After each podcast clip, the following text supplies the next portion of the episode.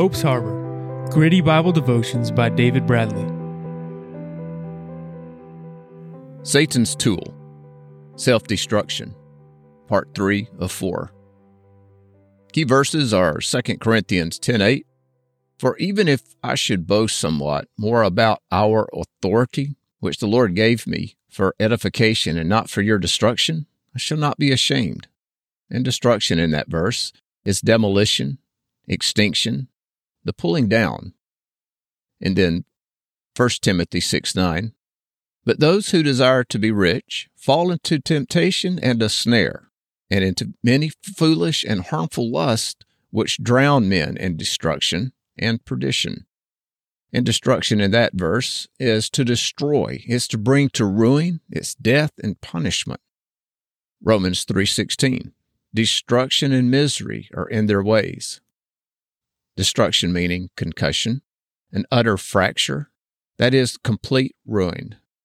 Now, these definitions of destruction are not intended for Christians. It is describing those without Christ as their Savior.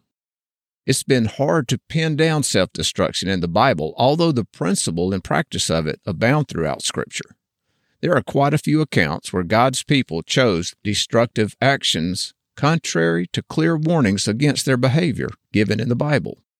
And all of these suffered in their lives from destructive behavior, and by inference, those behaviors were self inflicted destruction of their well being and even in some cases brought about their deaths. Few examples in the Old Testament are Cain. He murdered his brother. Samson. He had a thing for women from among his enemies. King Saul. He repeatedly disobeyed God's instructions and also tried to kill a loyal officer in his army, and that would be David. King David. He committed adultery, murder, and allowed a rape to go unpunished. King Solomon. He had a thing for many women against God's warnings. And then there are other kings who did destructive behavior down through Israel's history. And then in the New Testament, there was Judas. And yes, he betrayed Jesus for 30 pieces of silver coins, the going price of a slave. And Demas, he abandoned the Apostle Paul in an hour of need. And the book of Revelation is full of destructive accounts of nations and their people, ending with God's judgment in the end. But however, I want to examine self destructive behavior by Christians, the result of falling prey to Satan's tools of deceit, wielded through causing God's own people to condemn and hate themselves. Self destructive behavior that oftentimes ends in suicide. So, how is this even possible? The devotion focus is self condemnation, self hatred, and self destructive behavior are types of unbelief. Now, this series is titled Satan's Tools for a reason. This is because Satan uses these and other means to fulfill his plan of destruction for the human race. This plan involves Satan stealing, killing, and destroying all he can of God's people and his intended plan for all people who will call upon him for saving them. Jesus describes Satan's nature in John 10:10. 10, 10. The thief does not come except to steal and to kill and to destroy. I have come that they may have life and that they may have it more abundantly. Now, throughout Scripture, Satan is called by different names, and Scripture reveals his identity to us through some of these names.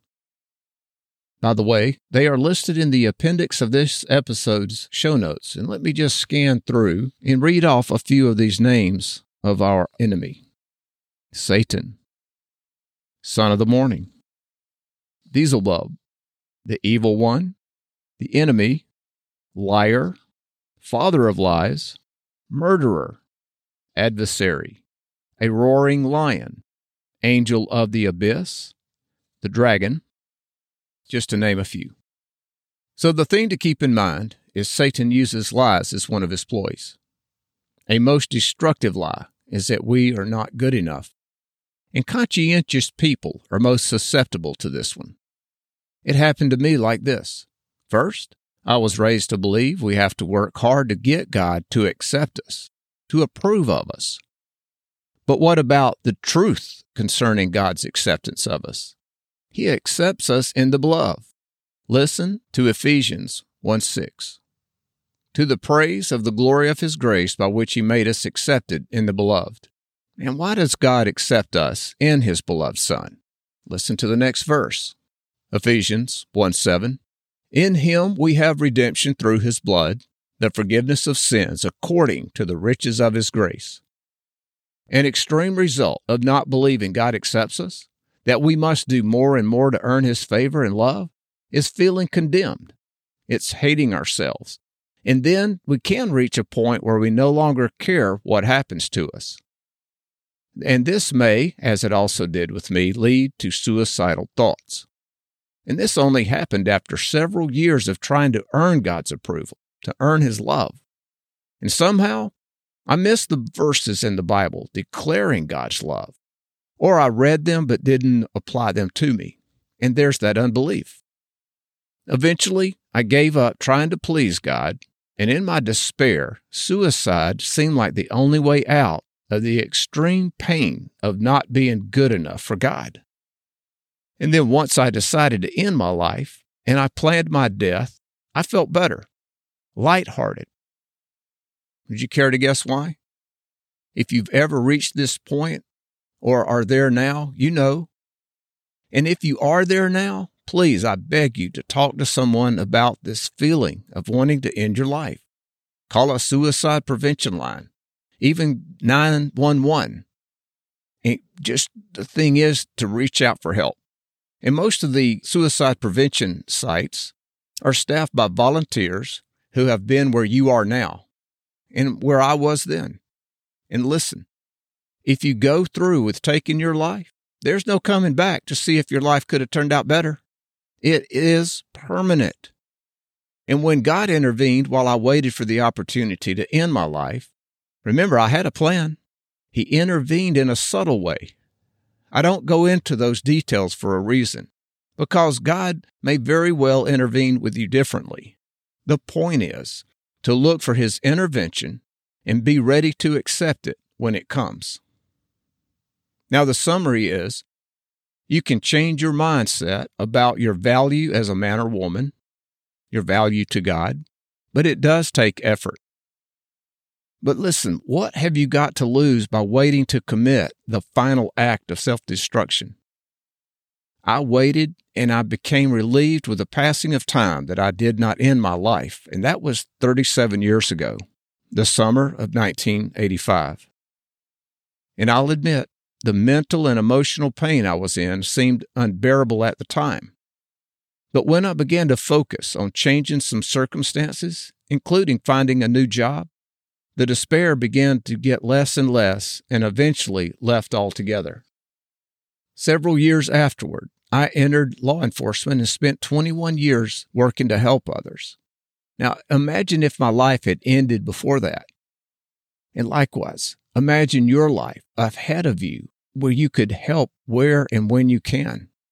But most of all, think of any family or friends who love you and care about you, and they will not be better off without you. And given time, time will prove this to you. Now, the action to consider is to resist those feelings of self condemnation and also those of self hatred and the acts of self destruction. Now, to resist these, read through Romans chapter 8 every day you can and choose to believe the words uh, written there, even if they don't feel true for you. And it normally it takes time for God's word to exert its power to you.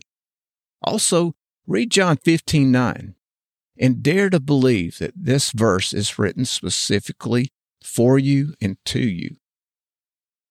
Now, next week's episode, episode 47, will tie in principles from episode 43 to show what it's like to wake up to God's love and displace that self condemnation, hatred, and destruction. You've been listening to Hope's Harbor, gritty Bible devotions by David Bradley. To get show notes, visit hopesharbor.net.